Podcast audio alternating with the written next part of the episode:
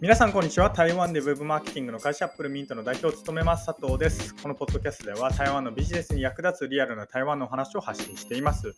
今日は台湾で釣りに行ってきたというお話をしたいと思います。まあ、結論は特にないんですけれども、その日に起きたことをですね、まあ、いろいろ共有したいと思います。まあ、台湾で釣りに行ってみたい、まあ、あるいは釣りに興味があるという方はですね、ぜひ聞いていただければなというふうに思います。実はですね、僕ら、Apple Mint ではですね、クライアントさんで釣りの道具、釣り具っていうんですかね、を扱うお客さんがいまして、で今回、そのお客さんに誘われて、僕、初めて釣りに行ってきました。まあ、厳密には初めての釣りではないんですけれども、初めて海に行って、えー、釣りに行ってきました。まあ、海に行ってっていうのは、そのボートに乗って、ちょっと沖合まで行ってでそこで海釣りをするみたいな、まあ、そういう経験をしたんですけれどもあの実はですね台北には釣り好きの方が集まる居酒屋っていうのがあります。まあ、本橋っていう場所なんですけれどももしもですね台湾で釣りに行きたいという方がいたらですねまあこの台北にある本橋っていうところに行って大将の方にんちょっと釣りに行きたいですみたいに言ったら参加できるんじゃないですかね。まあ、その居酒屋の大将さんがですね、こう毎週釣りに行ってるらしくて、でその僕当日あの釣りに行ったその日なんですけれども朝3時に起きて3時40分集合だったんで家を3時20かなぐらいに出てでその後出発して4時40分に漁港に着いてで5時にえ、船からこう沖合に出るみたいな、まあ、そういうスケジュールだったんですけれどもなんとですね、え、居酒屋のこう大将さんはどうしているかというとお店があるじゃないですかお店が、ま、夜のなんか6時ぐらいスタートなのかな？5時半スタートか6時スタートで12時までらしいんですけれども、まあ、12時に終わってでそこから片付けとか何何とかしてたら、まあ、当然1時とか1時半になるわけですよ。でそこから寝るのかっていうと大将さん寝ないんですね。寝ないでそのまんま釣りに行ってるんですよ。これをなんと毎週しているらしいんですね。でしかも大将の方今おいくつなんですかね？年齢わかんないんですけれどもまあもう多分50は言ってると思います。もしかしたら60なのかな？とかですっごいエネルギッシュな元気な方だなっていうふうに思うんですけれどもまあその僕が行った日に関してはですね、あの大将さんは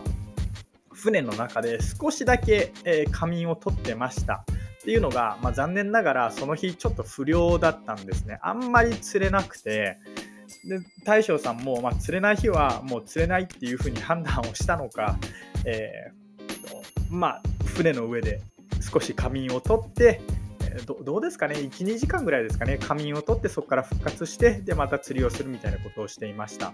でその日なんですが、まあ、5時に、えー、沖合に着いて、そこから釣りを始めるっていうお話だったんですけれども、じゃあ、どれぐらい釣りをしていたかというと、なんと昼の、昼過ぎの1時半までです。昼過ぎの1時半までずっと海の上で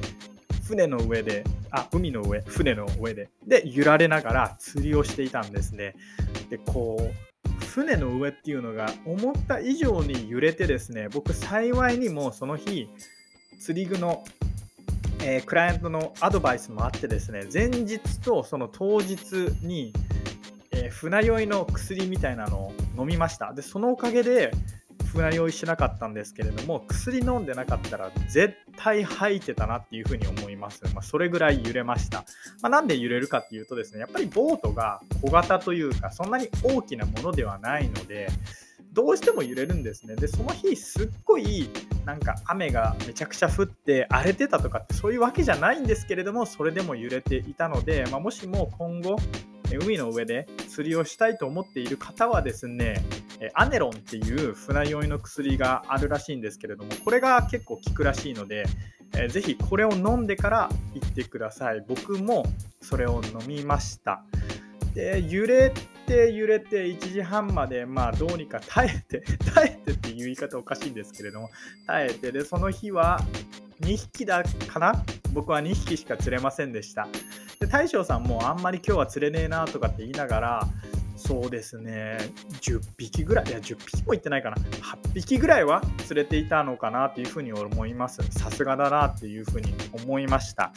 で一番きつかったのは船の上で揺れてえー、釣りをしている時ではなくてですねやっぱり戻ってきてからですね。もう戻ってきてから疲れがどっときて、まあ、まず寝ましたしで寝て起きたら気分最悪なんですよ。二日酔いみたいな。なんでかっていうとあの地震が起きた後余震ってあるじゃないですか。で余震をずっと経験してるとなんか揺れてないのに揺れてるみたいな感覚になることってありませんか？同じなんですね。船の上で8時間かな？もう揺れてると揺れてないのになんか揺れてる感覚になってもうなんかずっと二日酔いみたいな感じになるんですよ、まあ、だから僕はそれがきつくてそうですね釣り具のあの釣り具を販売している方からはあの釣りが終わった後に LINE であのまたぜひ行きましょうと思っていや行きたいって気持ちはあるんですけれどもちょっとその疲れがきついなっていう気持ちが今ちょっと上回っていたりとかしますのでそうですね、まあ、今後、えー、台湾で海釣りをしたいっていう方はですね、あのまあ、その居酒屋、本橋っていう居酒屋があるんですけれども、まあ、そこに行って大将さんにお話をすれば、え多分連れて行ってくれると思います。まあ、連れて行ってくれるって言ってももちろんただじゃないですよ。あの船をチャーターしてでその本橋っていう居酒屋から、えー、漁港に行くまでの車も手配したりとか、えー、餌とかもえその本橋っていう大将の方がですねきちっと指定された業者さんから、えー、購入をしているので、まあ、そういった費用はもろもろかかりますで、まあ、そういった費用は日によるんですけれども3000元から4000元ぐらいなのかな？あの決して安いお金ではありませんけれども、え、興味がある方はですね、ままあその居酒屋に行ってみて、えー、祭り参加したいですって言うといいのかなっていうふうに思います。まあ、その居酒屋通してじゃなくてもですね、まあ、自分たちで、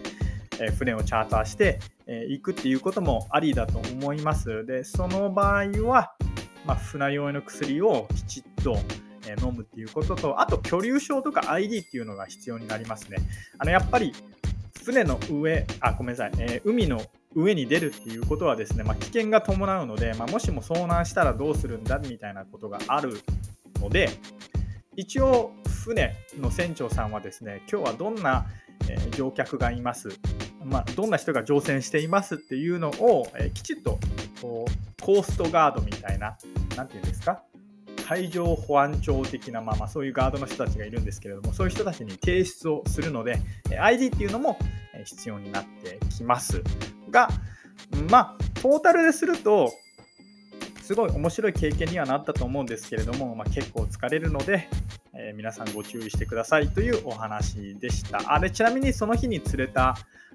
あのお魚はどんなお魚だというとですね、ハタハタと呼ばれるお魚で、どうやら日本だと結構高級魚らしいんですけれども、まあ、その高級魚が台湾では結構釣れるということで、旗釣りっていうのをしてきました。で、僕も幸いにもですね、まあ、すっごい小さな、えー、旗、旗になるんですけれども、1匹釣れたので、まあそうですね、台湾で日本日本の高級魚を